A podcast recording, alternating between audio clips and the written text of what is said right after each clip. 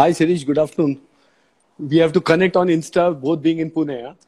Huh? uh, just imagine, not even five kilometers from each other, but uh, we'll see each other online. Yeah, that's that's how the new world is. Yeah. Seriously, how things have changed. So I Yeah, was just yeah, telling our viewers that uh, over this week we've been having a lot of fun. Uh, we've spoken to Bhupesh Reddy at Brent Garage. We spoke to Shana Parmeshwar. We spoke to Manoj Lula, sports car enthusiast, walk through their garage, uh, saw Exotica. But uh, today we are back to getting serious. Uh, you are, in my opinion, one of the smartest, brightest people in the Indian automotive industry. No better person to tell us what the state of the Indian automotive industry is right now. That's a tall compliment, Sirish. Not sure if I deserve it, but uh, from our perspective, uh, you know, when I look at Indian automotive industry, and I have been with the industry now for more than 20 years, um, there is, uh, of course, there is a mass market, and then you look at luxury. If you see last year, the way we ended the overall industry, uh, you know, there was a lot of optimism uh, for 2020. I think in Auto Expo, uh, we all saw optimism products the, there was a lot of enthusiasm uh, as an industry uh, during the expo. Uh, but I think what happened post March, uh, though the COVID fear started coming in during the expo, some of them were already wearing masks. Uh, but I think that reality Mm. started striking in the month of March. And somewhere around 10th to 15th of March, you could see uh, consumers getting more sensitive, uh, regulations coming in place. Uh, you know, we were one of the first to close down our factories. Some dealership operations started closing down. And I think uh, we are all close. So technically speaking, uh, you know, we have to wait for the market to now uh, open up, uh, and then we can all place our bets on how the industry will react. But uh, to answer your question, uh, I think uh, there are many theories. Uh, firstly, it will all dependent on government intervention to a large extent. Uh, to what extent government intervenes, uh, you know, to get the business going, to get the sentiments going. Uh, having said that, we are private sector. We need to do our job. Uh, and I think uh, the automotive industry in India will definitely rise up to the occasion. They will do everything to get the sentiment and the momentum back. So uh, Yeah, so I just hopeful. want to cycle. I Yeah. want to cycle back to the pre-COVID situation that we find ourselves in. Last year was not easy for the Indian automotive industry. The transition to BS6 was difficult uh, across the automotive industry. The growth that everybody anticipated never really came. Uh, in your opinion, what could have been done better in hindsight? Uh, from the industry perspective, I think we had to all uh, agree and realize that uh, BS6 will come. You know, uh, uh, uh, from our perspective, we felt uh, some of the players spent a lot of time in trying to see if this uh, can get delayed or this can, you know, uh, maybe the inevitable comes a bit more months delayed and can we cash on the BS4? Uh, you know, we launched the S Class way back in 2018 with the BS6. You know, they, we, we, we were very clear once the new regulations came, came, came in place that this will come in. And uh, I think we all, as manufacturers, had to prepare ourselves for this. Now, when BS4 and this 6 transition, one, the consumer sentiment was down because he was not sure whether to buy a nice car at a good deal or whether he should wait for the BS6. So that brought demand to some extent down. The other thing which changed is also, you know, the shared mobility space, etc. If you see, uh, was also hit uh, in the second half of last year, and uh, many, the overall auto industry also found those headwinds, and that's where uh, there is was a tendency from many players to go into the shell, uh, you know, at that point of time and, uh, and and try and see what happens. But I think the festive period was the turning point. You know, in Dashara and Diwali, I still remember we had huge deliveries of cars to an extent where by December we were able to stock out our BS4s. So that really manufacturers who are able to do that, and not only I'm saying about luxury, but I'm just saying in general, I think are in a better situation. Their dealers are in a better situation because you know you can take the stocks back from dealers, but then uh, there is already a cost involved uh, in this entire transition. Uh, so and also uh, you know the customers at this point of time they're buying cars with high discounts, uh, which also means their residual value goes away. So what happens to customers who bought the cars earlier? And their car value also drops. So I think uh, the industry's ability to transition, uh, I think uh, overall was a challenge. Uh, some of them could do it well, some of them were struggling, and I think some of them really had to go to the courts. And then now we try and see how to get some respite. Yeah. So now, what is going to happen in the post-lockdown scenario? We are all waiting for the lockdown to lift on the third. Uh, you think that uh, things will? It will not get back to business as usual, will it? No, not not for sure because uh, I think this is not an economic impact. This is uh, there is a demand side shock if you see uh, because a lot of uh, customers will definitely feel is this the right time to buy a car? Uh, that's one way to look at it, and I will come to that in a while. Uh, then there is also a supply side shock because you know the supply chains are affected, so cars are not available, new products launches may get delayed. So that's on the other side, and then there is a third shock which is a sentiment shock. You know, you are also uh, uh, from demand supply, but then the sentiments are also down. Uh, so when we all come back, I think uh, one.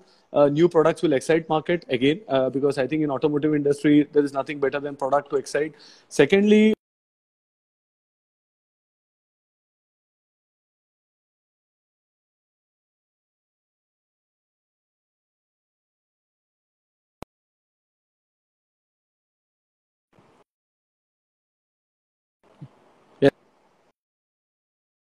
Uh, I think we had a poor connection.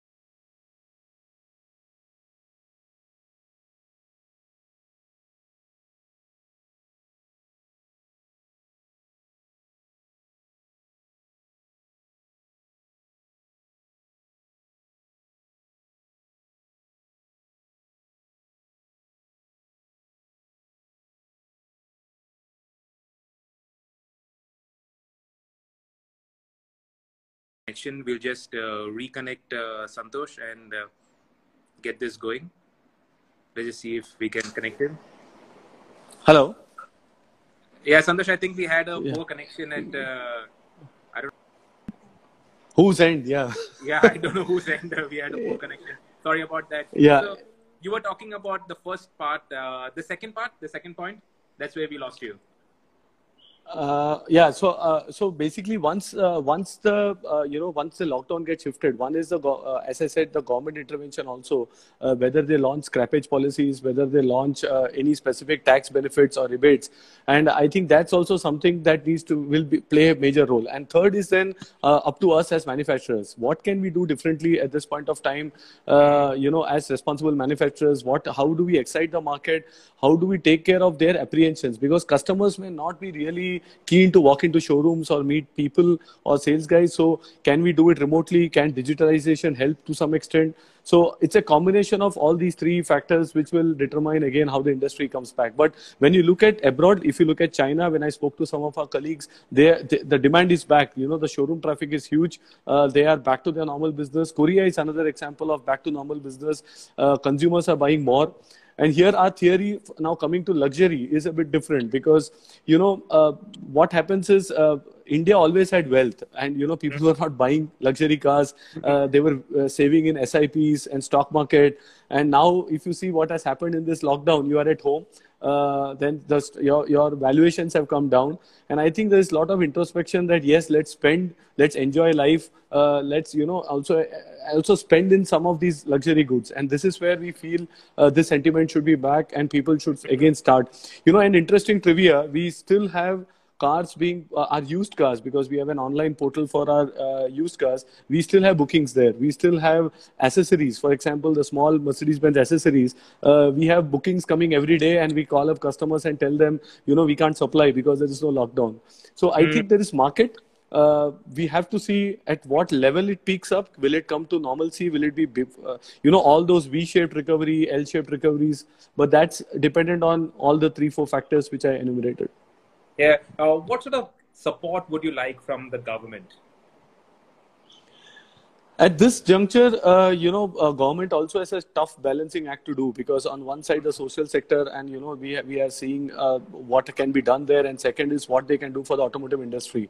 Mm. Firstly, they have to do something on the demand side uh, also you know to create demand because uh, whatever interventions you do indirectly may not really help. So to do something on the demand side i, I think extending the accelerated depreciation uh, you know mm. looking into also factors like scrappage policy or even tax incentives for a certain period of time mm. this will all uh, you know get the demand shock out of the system and then the supply shock i think the industry is well matured enough to take care of supplies uh, supply chain management localization many of these topics so as long as the government is ready to take care of the demand side uh, you know get that sentiment back get the demand side back and this will churn also. In our opinion there are many statistics on automotive industry contributing to employment contributing to gdp and many stuff. So i think it's just not uh, you know, the sad thing will be if the government looks this as a, you know a rich man's uh, problem and maybe uh, whether cars and bikes are not uh, to be used by the common man. And i think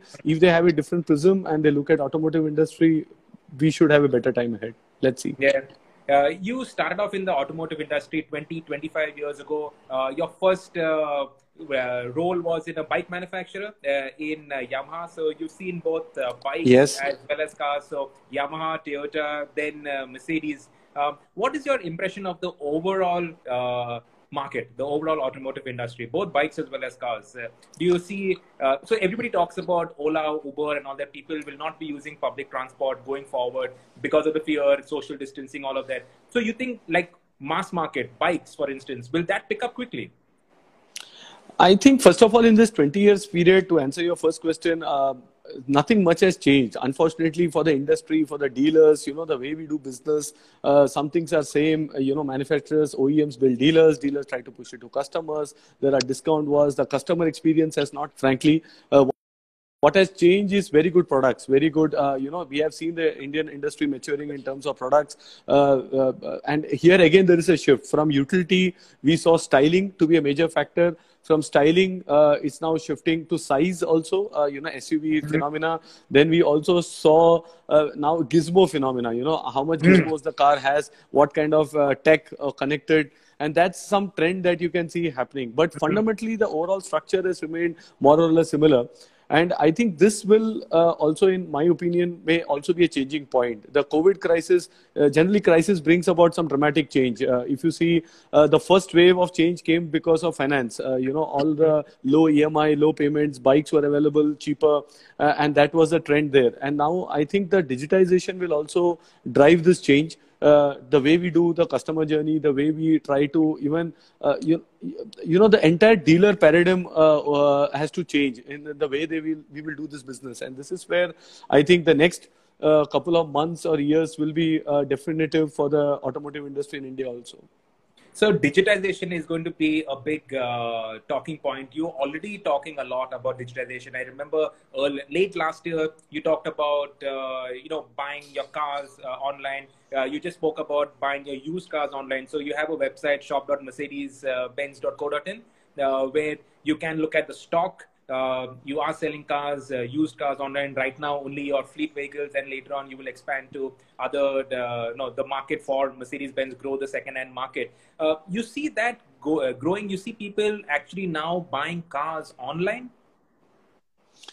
Yeah. See, uh, first of all the major trigger is convenience. You know, even in our used car business, uh, we went live on Feb, and we have now close to 220 odd cars, 240 uh, cars online, uh, used cars, uh, and this is available at shop.mercedes.in.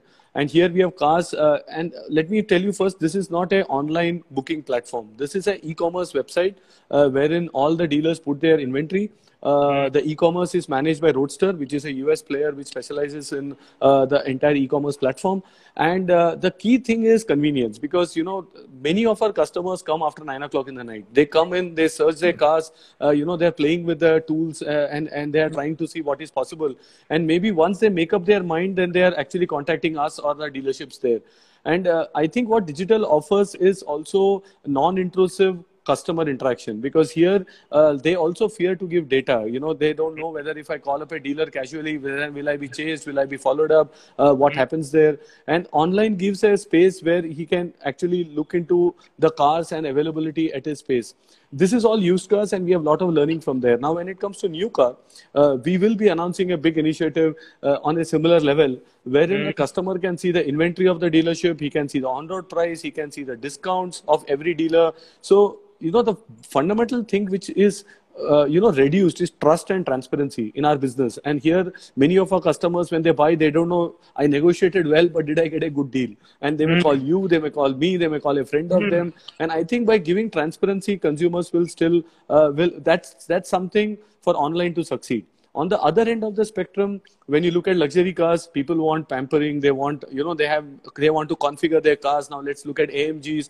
uh, they want mm-hmm. they want much more assistance also at the time of purchase. So our solution that we announce will be a combination of assisted online buying and also independent online buying. And this is something that we are working on. It will be first of its kind uh, that we will introduce. And I think if you solve a customer's problem, it's not mm-hmm. about the platform. It's not about digital, physical, uh, and I don't think we are competing uh, on this platform. Mm-hmm. the the key will be how we are able to merge uh, these and how with our dealers we are able to also give a better experience. So this is something we are working on, and uh, I think all I can say now is it's a matter of days where we announce this full initiative and customers can shop online for even new cars.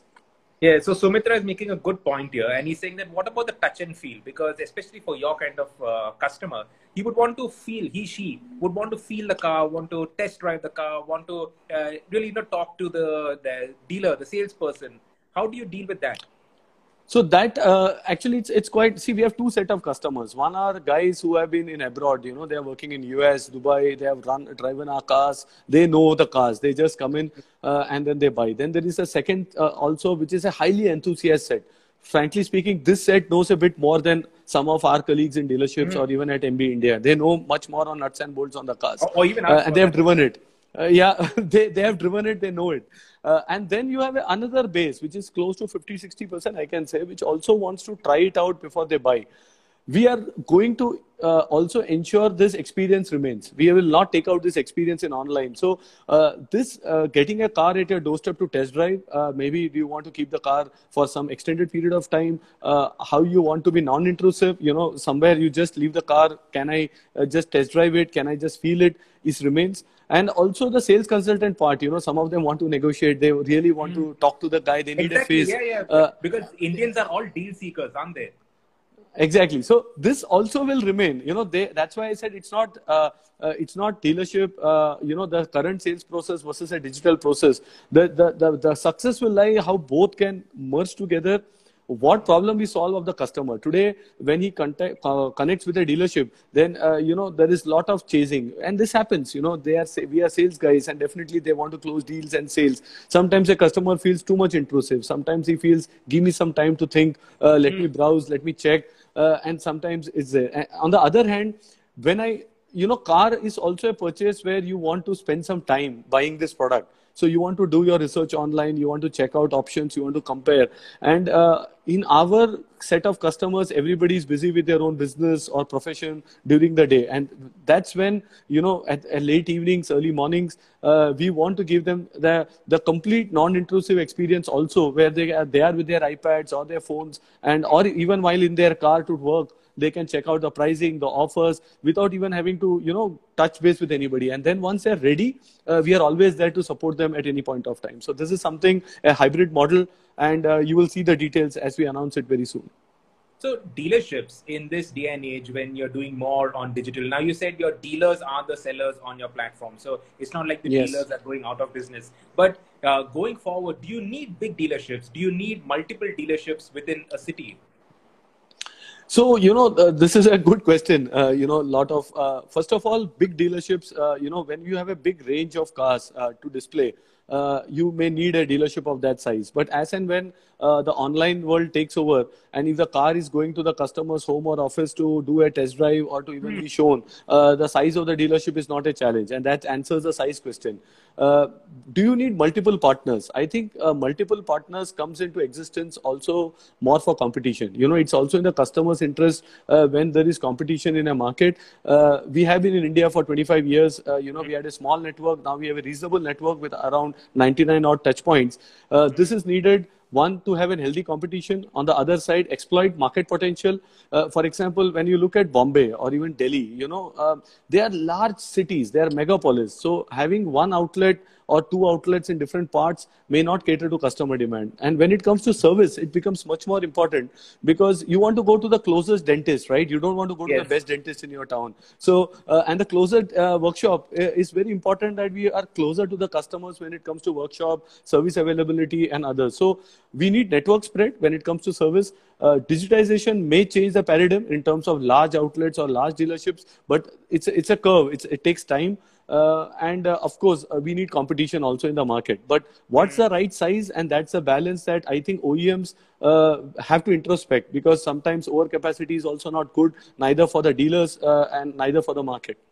Yeah, in this whole lockdown scenario, it's the dealer community that is really feeling the stress. Uh, obviously, zero cars are being sold right now because of the lockdown, but the overheads are there. All those costs are still to be maintained. Uh, so, are you going to look at reducing dealer expenditure, taking care of the health of your dealers? Because after all, they are your first customer, and then you they sell on to your other customers, right? No, that's quite valid. Uh, actually, you know, uh, this is very unlike the global financial crisis because in there some markets were affected, some were not, and it was a financial issue. In this uh, particular situation, first as an OEM, we are affected not only in India but globally. That's mm-hmm. one thing. Secondly, uh, if you see, uh, we have suppliers also on one side. They also have fixed costs. They also have commitments, and then we have dealers on the other side. So there's supply and demand both sides. We have partners, and as OEMs, we have to see how do we balance the overall value chain uh, so that we emerge out of this this crisis uh, in a much better shape.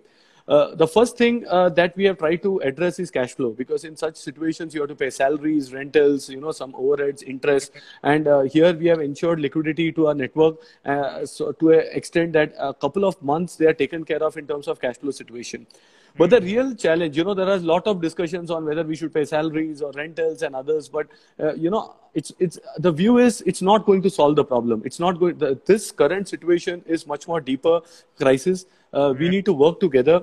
We have to see how do we optimize our business. Uh, how do we give a better experience also to customers on the other hand. So when the lockdown shifts I think manufacturers and dealers will have to work together. And for our side, we are talking to our dealer partners. I think the biggest thing is communication. Uh, talk to them, look at their fixed cost because uh, you know you can have a big wish list, but whether customers are going to walk into showrooms or are they going to discuss online?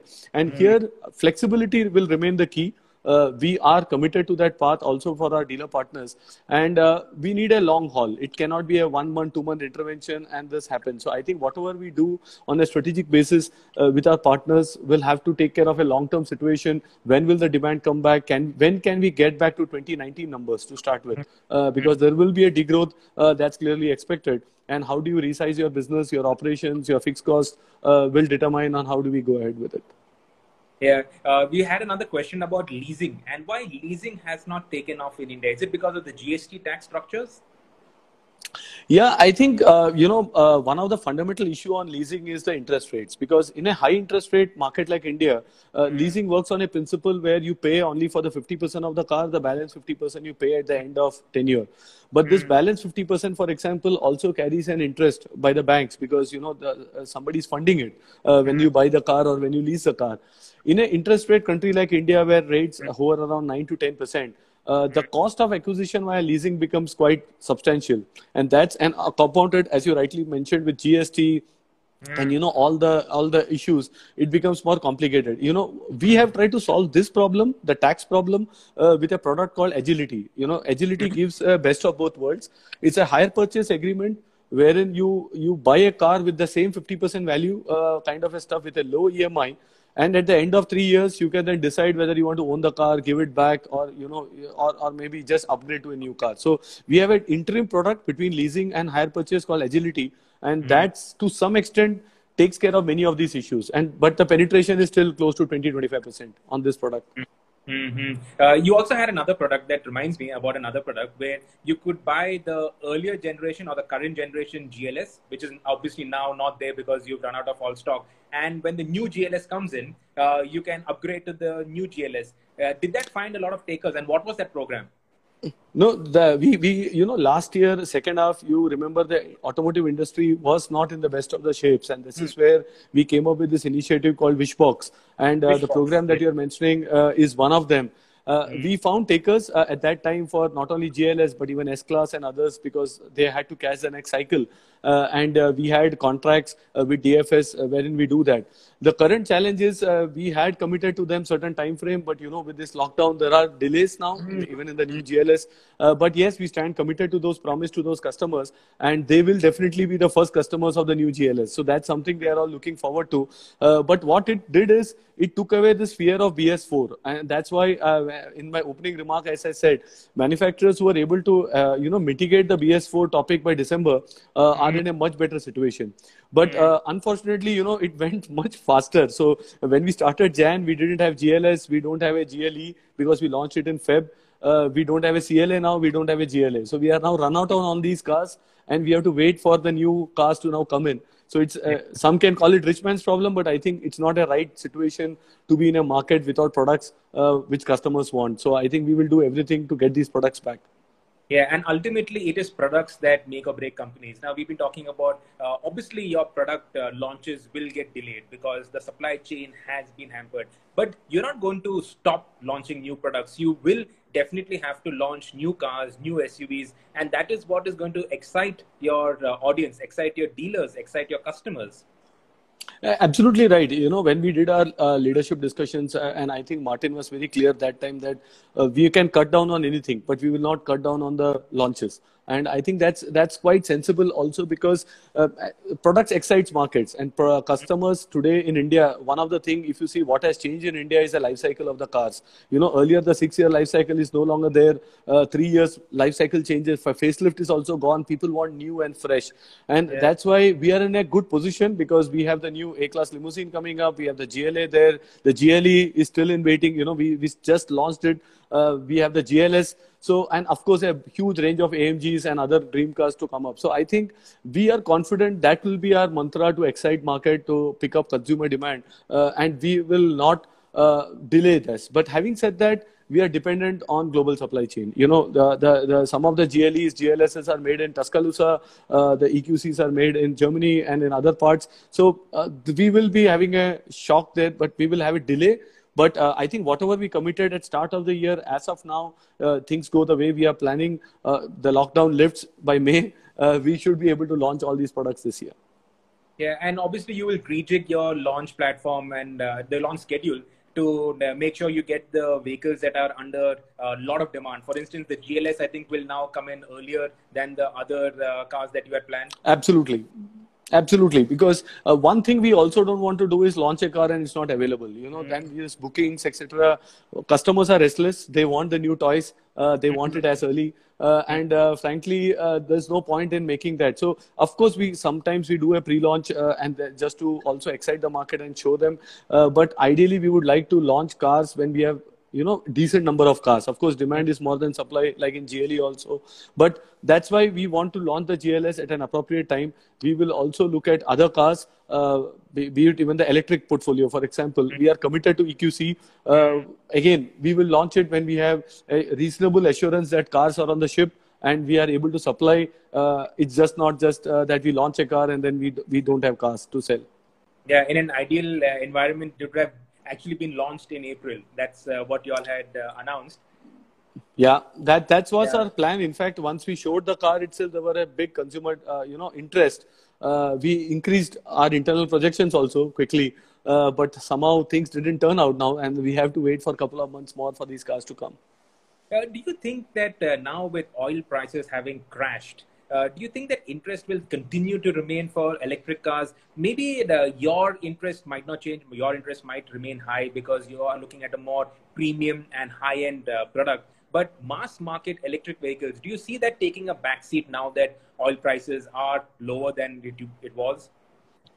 I think the promise of electric was not only fuel efficiency. You know, mm. uh, if you look at the electric development, firstly, it's driven by regulations to a large extent. So if you want to meet your fleet averages and also you know the government regulations and also tasks, uh, all manufacturers have to be committed to this road roadmap to some extent. Uh, also, then it also comes from the corporate philosophy of sustainability. Uh, mm-hmm. As a brand, you want you are committed to the sustainability topic, then you have to introduce electric cars. So it's not uh, just coming from the fuel price differential mm-hmm. that we can see. Uh, coming uh, from our segment, uh, you know, our positioning is also right now not on a Bombay to Goa kind of a car. Uh, it's more intra-city. You know, you can use yes. this car for three, four days. Just charge it in your garage, uh, in your building, or in your bungalows, wherever our customers reside, and it's it's peppy, fun to drive, and good luxury electric vehicles. Coming mm-hmm. to the question on mass markets, it it it is you know at this point of time there would be customers who will look at mobility solutions because uh, the the public transport thing goes away. And when I say this, there'll be electric two wheelers uh, because that's again a good option for customers. Uh, they also look at small uh, electric vehicle passenger cars as long as the anxiety is taken care of that uh, you know i can still manage an electric car for the full day.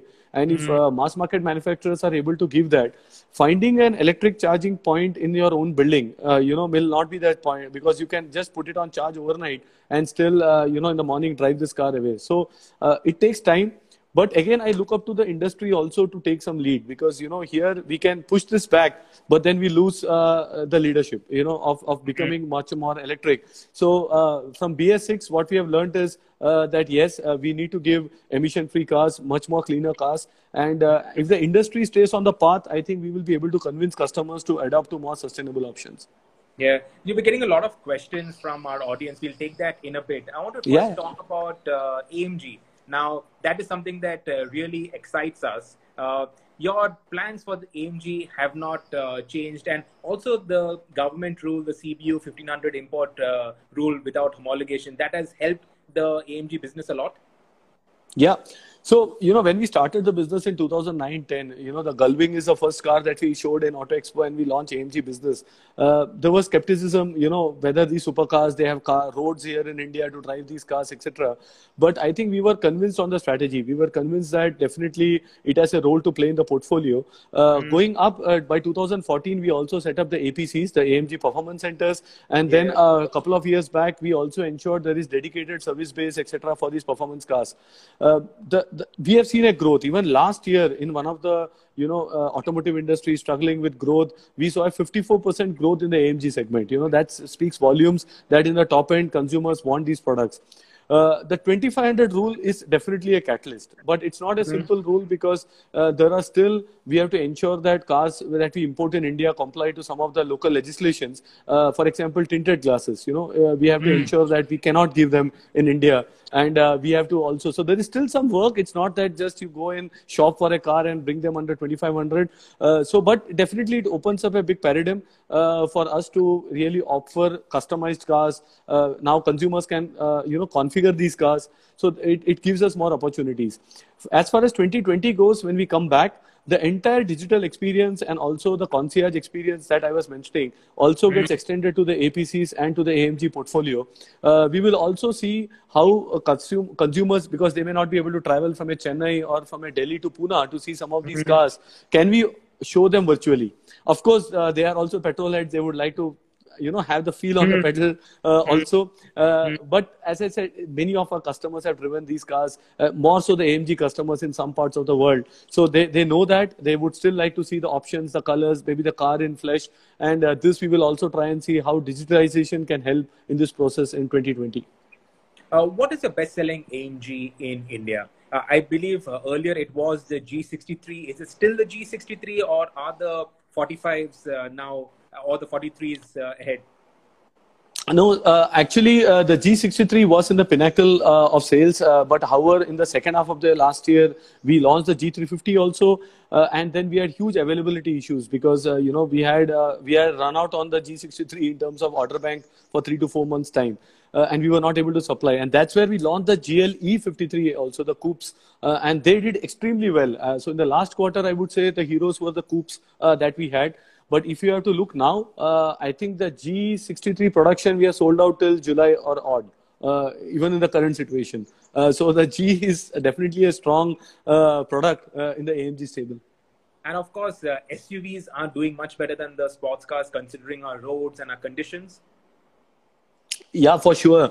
Uh, I think the affinity to SUVs is there. Uh, you know, also it's not only about the roads, but the consumer mindset of having bigger cars. Uh, you know, mm. more muscular, uh, more bigger. Uh, and I think it's also a sense of security. You know, uh, these cars in the Indian traffic conditions or wherever you find them, that's what we said. Having said that, if you look at a normal portfolio, the E-Class is the winner. Uh, you know, it's it's completely it's a, it leads by a huge margin. Uh, the number of cars on the sedan side, of course, it's a distinctive product. The long wheelbase makes it very unique. Uh, but of course, the star product in our portfolio is the long wheelbase E-Class. Yeah, and that continues to do very well, even though uh, the pricing being where it is, uh, and you having cheaper cars. But the E-Class is still your flag bearer. Of course uh, but on e-class uh, we have also upgraded. So if you see every three months we are upgrading content. Now uh, it has uh, you know we have uh, all the latest connectivity features in the car. We have put lot of uh, content in the car also when we are taking our prices. Again this is an insight you know. We don't want to give basic cars at lower prices. I think more content luxury car customers needs you know you know needs features and content. Mm-hmm. so we will that's why the price is going up. But uh, of course, we are adding value also. Yeah, and that's the thing with Indian customers, whether it's your Mercedes customers, whether it is uh, the smaller car customers, they're all looking for value. They are value conscious. It's not price yes. conscious. Exactly, exactly. So uh, if you are, uh, it's it doesn't help to come up with stripped down versions or you know come up with a mm-hmm. lower mm-hmm. entry points. We have seen that in this industry, more so in the luxury industry for the last eight to ten years. Uh, it also affects residual value. You know, the moment you come out with a lower end variant, uh, the entire portfolio RV drops significantly. And customers who bought these cars, they don't feel happy then after a certain point of time. So I think we have to be conscious, and that's why giving content is better than reducing price. Yeah, and you've also been experimenting with uh, different uh, vehicles. The V Class, for instance, at the first time, uh, actually, not the first time, because you also had uh, the earlier van uh, that was there, I think maybe R 20 class. years ago. Uh, and even before that, uh, when Mercedes um, first started operations, you had the van, I forget the, the model code of it. But the V Class, have you seen a lot of demand for it? Have you seen a lot of people actually opting for it? See, uh, I think V class had again two phases. Uh, the earlier demand side was huge, uh, but we are not giving it to fleets. Uh, you know, of course, there are some technical issues uh, there on speed governors, others. But as a strategic decision, we we look at V class as more of a personal luxury vehicle. So, uh, in that sense, we are only catering to the personal segment as such. So, and the second upside we saw is when we launched the elite you know those uh, luxurious seats uh, makes a lot of difference and here hmm. again it's about price value proposition uh, that's more than 1 crore but we are still having uh, to wait for 2 3 months to get that car uh, whereas uh, we have the other cars exclusives and others which are still available and we are still able to supply so we have customers at different price point having said that hmm. you know whenever we add content and we load a car we are seeing but much much better traction and that even goes with the v class interesting is the marco Polo, which we showed in Expo. Yes. Uh, yeah. The car. So the car is available only by end of the year because uh, mm-hmm. it's it's pre-configured and booked, etc. But we we already got orders, you know, even for those cars. And I don't know where they will use them. Uh, uh sales colleagues told me somebody has a coffee estate or something, and hmm. they want to use it. I, I'm not sure where, but yes, there are even customers for that. But it's also important that we give everything. You know, every segment has some niche buyers and mm. uh, for us, we are able to service all these cars in India. We have the capability to do that. And as you said, 2500 rule allows us to also bring some of these things to the Indian market. So we, we, we, we lay on that strategy. Uh, in terms of niche products, what about station wagons? Now you had the all-terrain on the E-Class, but uh, that really didn't find uh, that much uh, traction. Um, do you see estates being like of no point, no point putting the effort behind estates for India? I think it's also about functionality. Uh, what we did with our estate was we didn't go for CKD. You know, we went for CBU. And the mm. moment we have a CBU E-class estate, uh, when you compare it with the and, and the second topic is India has a long wheelbase E-class also. So technically, yes. uh, an estate offers a la- larger legroom but uh, also for the rear passenger, but that's already taken care by the long wheelbase E-Class. Mm-hmm. Then the only functionality of an estate is the big boot because that's something there uh, for carrying your golf kit or, or, you know for long drives, your baggages or for airport uh, transfers, etc. Mm-hmm. And here, mm-hmm. Uh, you know, you had also the price differential was huge between an estate and a normal long wheelbase E-Class. So that's one of the reason it didn't take off well in our opinion. Uh, but what we again don't want to do is bring an estate at uh, you know uh, and compete it with a sedan. Uh, so we have left it right now there. Uh, I think form and functionality, the functionality is not given a premium as such. It's more the form uh, is what we feel. So right now we have uh, we are not pursuing that path when it comes to estates, but we still have some estates left with us. you know, we are still selling some of those estates in the market.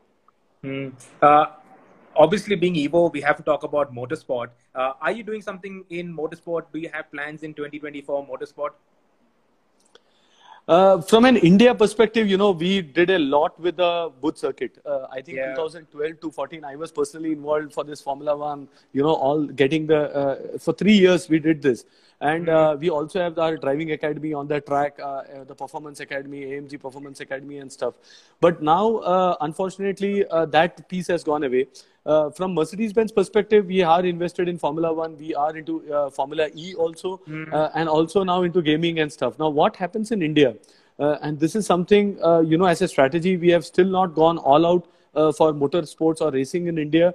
We will continue to use our official, you know, channels we will uh, try and see how we can promote talent. Uh, is there any opportunities for that?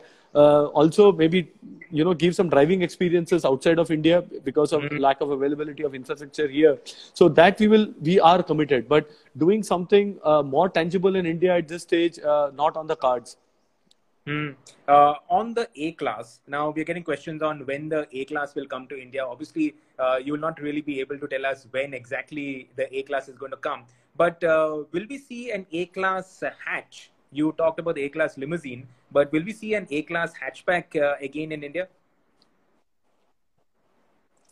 I think the uh, A class uh, hatch when we had uh, launched the A class, I think it was a huge success. A lot of customers, we have sold 1000s mm-hmm. of cars in India, and I think mm-hmm. that was also a definite point in terms of styling, design, and an idiom uh, uh, that we used when we changed the entire brand perceptions here. So, fr- mm-hmm. frankly, we have it's very close to our heart. Uh, at the same mm-hmm. time, when we did market research, uh, definitely, uh, you know, consumers want best of both worlds. Again, here they also mm-hmm. want space. Uh, they also want a three-box car, and uh, we had to take a decision because doing CBUs for volume products doesn't make sense.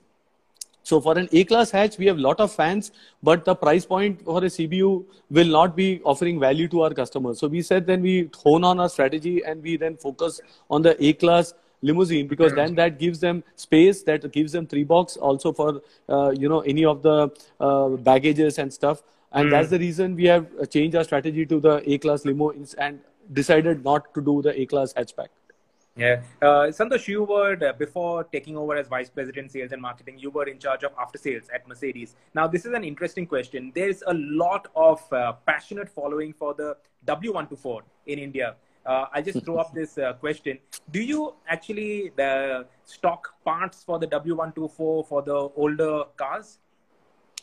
See, we for sure stock the parts, uh, you know, and I think parts, if at all we don't stock uh, for classic car customers or even for W124, we can airlift at our cost and give it to customers. I don't think that's an, a challenge. But having said that, you know, we when we import it through the normal channels, there are taxes and duties, and the pricing for some of these old car and parts mm. uh, are different from the grey market. And we definitely mm-hmm. try and educate our customers uh, to go for the original spare parts and the original channels uh, that we can give. We will be more than happy to support, as I said, even if it means logistic cost at our end, air freighting or air shipping them, uh, we can take that. But yes, uh, we cannot compete with a grey market uh, as such uh, when it comes to these parts. So, and some of our dealers actually do a fantastic job. We have some dealers in Bombay, uh, also some in Hyderabad, and others who really uh, take a lot of passion personally to restore these cars also. Hmm. Uh, I'm not sure if you'll be able to answer when will the GLS Maybach come to India, but uh, obviously Maybach has got a good response from your customers. Obviously, very niche, but it has got response, hasn't it? It has got response. Uh, we have customers who are ready to pick it up, uh, irrespective of the price uh, being announced or said. Uh, and I think we really value them also because of the trust on the brand. Uh, having said that, you know, this is something like a hot car. You know, we have some a hot car in our global portfolio. And uh, from a strategic perspective, we will be, we have to cater to the demand in markets where it is launched already and then we change market. So I think we are still in touch with our colleagues. Uh, if we are able to get these cars, we will. We are more than keen to launch it, but it's about availability of this car uh, itself. Uh, and uh, we are sure there are fans uh, out to buy, but it's a matter of availability. And in this current supply situation, very difficult to predict uh, what's the timeline. Will we really get it, and when it will come in? So maybe once we open up, maybe we'll try and give some clarity there. Yeah. Uh, also, the, we had a question earlier on your guard vehicles, your S Guard. Uh, what all guard vehicles do you offer in India? So, uh, you know, we had the S Class limousine, uh, the S600 also, uh, uh, and the Pullman Guard also, uh, which was available. Earlier, we also used to have the SUV Guard vehicles as such. Uh, from a strategic perspective, right now, we have come out of Guard on the SUV side, but we are still offering it on the sedan. there is also cars with the highest level of protection. Of course, mm-hmm. for confidentiality reasons, we cannot say more about uh, you know which customers who are buying and what. But definitely, it's a good business uh, for us. Uh, uh we also uh, you know uh, do personal consulting trying to import these vehicles. Uh, and uh, I think the specialty team that we have, which is responsible for AMG business, also takes care of all these guard requirements. So at this juncture, that's what we can share. But any personal request or if you if there is anybody genuinely wanting to buy, we can do the full assistance because it also needs some permissions, clearances from the government authorities. Yeah, uh, I want to take this personal question. How did you start your career in the automotive industry? Well, that's uh, very, very different uh, because, you know, I started my career with a company called Avery. We were selling weighing machines and truck weigh bridges. Uh, so okay. truck weigh bridges was the closest I got into automotive. Uh, then I went to Nepal. Actually, I was in Kathmandu with a distributor uh, there. Uh, we started a business uh, and uh, selling capital equipments. And then I started selling Yamaha bikes uh, there in Nepal. and it's around 30 or 1,000 bikes a year. So it's a big, we had 20, 25 branches. And then, you know, this entire environmental bug came into Kathmandu as a valley. And then we said we will launch a gas-based three-wheeler because two strokes were banned uh, I think Kathmandu will be one of the f- uh, few uh, places, cities in the world to ban two strokes and you know get strict emission norms. And I'm saying this in '99. Uh, this is where we launched a electric, uh, sorry, a gas-based three-wheeler. Uh, and then I, I set up a line, I set up everything. But unfortunately, the product was not as successful. And that's when I realized that it's not an easy game to manufacture and you know also sell. Uh, but then because I was associated with Yamaha, I came back uh, to India and then I was in sales uh, in Maharashtra, in Pune, selling bikes. Then I went into Delhi, uh, responsible for marketing. And then the story goes on uh, with Toyota. and that's how my career entry into automotive came in. So it's not by design. I would say it's by default, but I'm happy and I'm doing what I love actually. And we had another question on how do you get successful at what you do? what is i think tip? it's about the passion uh, if you are in the right thing uh, you know uh, i'm fortunate to be in the right industry because i love automotive uh, also as a marketeer and a sales guy uh, the other passion i have is on consumer behavior because if okay. you, if you if you continuously study and if you are there i think when you enjoy what you do you are successful i think that's most uh, important and follow the mind and the heart together if you only follow one you know you will not uh, be as successful is in my my simple take. So i was fortunate uh, and i think that way it has been a good run uh, that i'm able to do what i like uh, and that's that may be the reason. Uh, what are your tips for youngsters who want to follow in your footsteps well, I think my footsteps are not so big. Uh, they can follow much. Uh, there, are much more personalities as such. But I think for successful, uh, to be successful, firstly, uh, you have to be dedicated. There is a lot of hard sweat and work which goes into anybody reaching there. And I have also seen uh, people at different stratas, even in our organizations and others. They've all gone through a curve. Uh, the other tip I can give is never join big MNCs to start with. You have to be an entrepreneur. Uh, start small businesses. Start small uh, because that's where the learning is. You join a big multinational. You know the learning is it's only you follow processes and you don't follow your gut. You don't you you kill maybe that entrepreneur spirit. I was fortunate that I got this opportunity to be an entrepreneur. Uh, started with small organizations and then you know worked in a dealership outlet, distributorship, and then came into an OEM because that really rounds up uh, understanding on the market. And that's uh, many youngsters want the brand. They want the you know straight into a high profile job and mncs so that's something again a tip i would say dirty your hands. And then i think if you have content you will be successful. So that's and with high dedication and hard work there's nothing else to substitute that. That's a great tip santosh because nobody's ever said that that uh, do get your hands dirty at the start. Don't join an MNC right at the start. Get your hands dirty. Try an entrepreneur role, and that gives you a grounding for a later role within an MNC. Yeah, yeah, that, that that's a fact, and it's not only automotive. I would say in any industry, and the the, the MNC bug is great because you know mm-hmm. you, you you flash the car to the family, you can do uh, you know to your friends, you can say you be there, but sometimes the processes takes over you and this mm. is something uh, and then you are you you are not yourself and then you become the system. You feel this is the world. It's the frog in the well syndrome i call it. And uh, mm. you can find a lot of people uh, you know working for companies for many years and for them that's the world. You know that's what they have seen. That's what they, they either remain in companies. Some people also jump organizations but then they remain in that cocoon so called so sometimes small organizations small startups uh, and in your formative years take risk. You know that's when mm-hmm. you can learn a lot. And then maybe uh, at a later point of time uh, you know you can join uh, large organizations and contribute uh, with your knowledge. Yeah so take risks early on in life. Uh, we're getting a shout out from your uh, colleagues at mb r&d in bangalore. You have a huge setup over there. So we had questions on careers at mercedes benz you have careers across the board. You have in sales, marketing, production, because uh, you have a huge manufacturing facility also in Pune. You have a huge R&D setup in uh, Bangalore where you do global R&D, not just for India, but for the world, like your new MBUX operating system. A lot of it has been done in Bangalore. Yeah, so uh, I think we, that way we are well set up in India because we came to India in 25 years back. Uh, then we started growing. Uh, we got uh, MBRDI set up in 96, if I'm right. Uh, and then MBRDI grew its own uh, journey. You know, you, today we have close to 10,000 people there. And we are proud to say that every Mercedes has an India in it. You know, that's something there. Mm. Some component, some contribution. Even in today's time, you know, in this crisis time, MBRDI is doing a fantastic job of running the IT, running certain processes and systems in the backend and support supporting other markets. So, and we are all working remotely. You know, many of our colleagues are all doing it. So, India is finding its place in the Daimler ecosystem also in a very remarkable fashion. Uh, the other Daimler entity is also the trucks and buses in Chennai. Uh, in fact, they are also a large organization. They have also found their own setup with Bharat Benz as a brand only made for India. And uh, last not the least i will say is the dfs i think financial services now we call them as daimler mobility uh, solutions uh, they play also a big role in our success. Uh, and from a career option you know uh, it's not limited to sales and marketing. It's also financial services it's also rd or it uh, in the MBRDI setup and also with our production colleagues either in MB, mercedes benz india or in dhcv chennai. So there are options but uh, you know in mb india we have 1000 odd employees but we have no attrition. That's a, that's mm. a hmm. good situation to be in. Mm. Uh, but then that also explains we don't have many openings. You know, we don't have options uh, as such. But I think what's growing uh, is also MBRDI in Bangalore. There are many options coming up, and also the other Daimler entities. Yeah. Santosh, before we end, I want to ask you about your dream three car Mercedes garage. So, this is something that uh, your colleagues, uh, your social media colleagues, put up on the Mercedes Instagram account uh, some days okay. ago.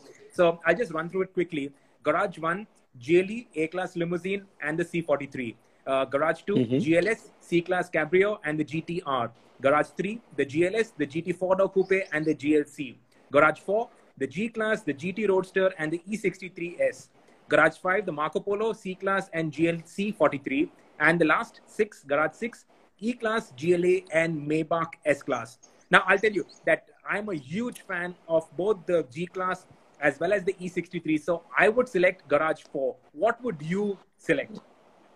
I, I am torn between Garage 4 and Garage 6 actually because uh, mm-hmm. personally I would like a Garage 4 but maybe not an E63S but a C63 the older naturally aspirated engines uh, there uh, as a personal preference because you know I, I, I keep saying that for me it's like a squirrel on steroids that particular car on C63 uh, AMG as such. But of course the Garage 4 uh, sounds you know it pumps a lot of adrenaline as such uh, but the garage 6 is equally good. It's functional uh, for an everyday commute because you said what you do like to walk in every day. I think the mm. e class the gla and the s class of course for sure uh, is uh, palace on wheels. But from a pure uh, driving standpoint if i have to drive uh, the garage 4 fits my profile or a dna so santosh even though you are a head honcho at mercedes you cannot have six cars you can have only three cars so now push come to shove select one Garage 4. oh, Garage 4. So uh, your taste and my taste uh, actually are quite similar. that, that's nice to know. Yes. I'm flattered. so, Same here. Thank you, Santosh. Uh, I think this is all the time that we have. Uh, we've spoken to you for a full hour. Uh, great insights, especially on where to start off your career and how to get your hands dirty right at the start and take risks and then obviously you grow from there. Uh, I wish uh, you, your family, everybody at Mercedes Benz in India good health. Uh, you guys have also been doing a lot of community outreach programs here in the Pune and the Region where uh, y'all are based. Uh, uh, I believe you set up a 1500 bed isolation ward, also contributed medical equipment. you're doing some work at the factory also in terms of PPE equipment. So a lot of that is on the anvil. You want to quickly run us through that before we end? No, I think uh, on the CSR side, we were very clear that uh, we will not look at just donating monies because that's, uh, I think, not the easier part, but still possible. And we said, what meaningful can we do? So uh, I, we were also fortunate that we started this exercise just before the lockdown. 15 days prior, we had a risk management team. We were discussing with all the authorities in Pune and we said what can we do? And of course their need was hospital. So we have not only set up the hospital there but also you know many other activities in terms of providing rations for 3000 people to so on and so forth. But what i want to say is we have not finished. It's not that we have done it and been there I think our teams, uh, the CSR team, actually is fully on ground, uh, working with authorities, trying to ask them in what way and manner we can contribute. It also means our learnings from our global operations, whatever comes into best practice, we are also sharing it with different bodies, CII or SIAM or any of them, uh, and we want to play a responsible role when we restart business. So how can we restart operations? What can we take care of the society? How dealers restart operations? Because that's also important in terms of uh, the employee safety and what dealers do. I will also mention one more point. You know, even our dealers, uh, we had a quick call immediately after lockdown, and many of our dealers did unique things. For example, I think the Pune dealer and the Hyderabad dealer they started sanitizing healthcare workers, cars, bikes. Uh, even the police cars and bikes and they start, they said why don't we use our service facilities for doing that so the key message is meaningful contribution to the society and it need not just have any value on communication but let's do something on ground so we have not concluded. It's just ongoing, and I think more and more initiatives you will see from Mercedes-Benz India uh, to the best of what we can do uh, to protect the community and also support them. Yeah, and uh, you, Mercedes-Benz is an MNC, but uh, you've been in India and uh, you are very Indian in your outlook and in your business practices. 25 years in India. Yeah, so I, I, this again I keep saying to the industry bodies, don't call us as an MNC because we are as Indian. You know, 2,000 crores invested in India. I think uh, just few of my colleagues uh, are uh, from Germany here managing. Uh, rest we are all the leadership team as predominantly Indian teams here who are running the show, and you know we are trying to manage this. Plus, we have contributed in terms of taxes. A lot of people see us as a small player, but when you look at the price of a car and the taxes that goes into mm-hmm. it, uh, direct and indirect uh, more than 3,000 people working uh, also within our dealership. I think we have played a significant role in the Indian automotive ecosystem. Uh, we want to do more. We will like to be the trendsetter when it comes to new technologies and stuff. So we are as Indian uh, in our outlook. And it's not only us, even when you look at MBRDI, uh, D- Daimler went to an extent of having Bharat Benz as a brand for India, mm-hmm. or even our mobility solution, DFS, uh, in India. So I think we are committed to this market and we would like to grow with this market. Thank you, Santosh. Uh, thank you for your time. Uh, like I said, uh, wish you good health, you, your family, everybody at Mercedes Benz, and look forward to catching up very soon and driving your uh, lovely cars uh, very soon. Hopefully, an yeah. AMG as soon as the lockdown lifts. Maybe we drive the Dream Garage 4 together. the Dream Garage 4. I look forward to that, Santosh. sure. Thank you. Nice, nice catching up. And uh, thanks to all your viewers also for their listening. Thank you. Thank you, everybody. Thank you for joining in. Thank you for your questions. This is all the time we have. Uh, we got a lot of questions, but this is all that we can take. Uh, thank you again for joining us, and uh, we'll be back again tomorrow at 12:30 with another special guest. Thank you, Santosh, again, and thank uh, you. Thank you very soon. Thank you. Bye-bye. Bye.